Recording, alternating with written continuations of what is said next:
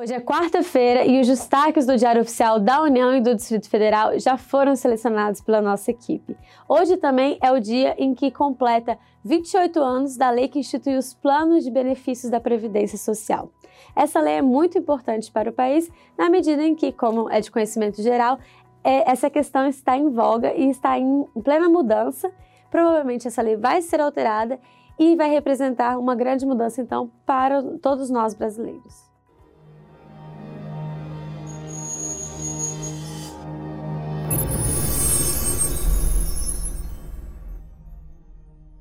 Destaque do Diário Oficial da União de hoje é que o governo regulamentou o procedimento para a relicitação dos contratos de parceria nos setores rodoviário, ferroviário e aeroportuário. O processo de relicitação do empreendimento qualificado seguirá os mesmos trâmites preparatórios para a celebração de uma nova parceria, inclusive quanto à necessidade de aprovação de um novo plano de outorga ou os requisitos previstos na legislação. O governo propõe a abertura de crédito crédito suplementar de mais de 3 bilhões para reforço de dotações. Foram publicados os critérios e procedimentos para a remoção e movimentação de pessoal da SUSEP, que é a Superintendência de Seguros Privados. Ministério da Economia define conceito de renda mensal formal para fins previdenciários.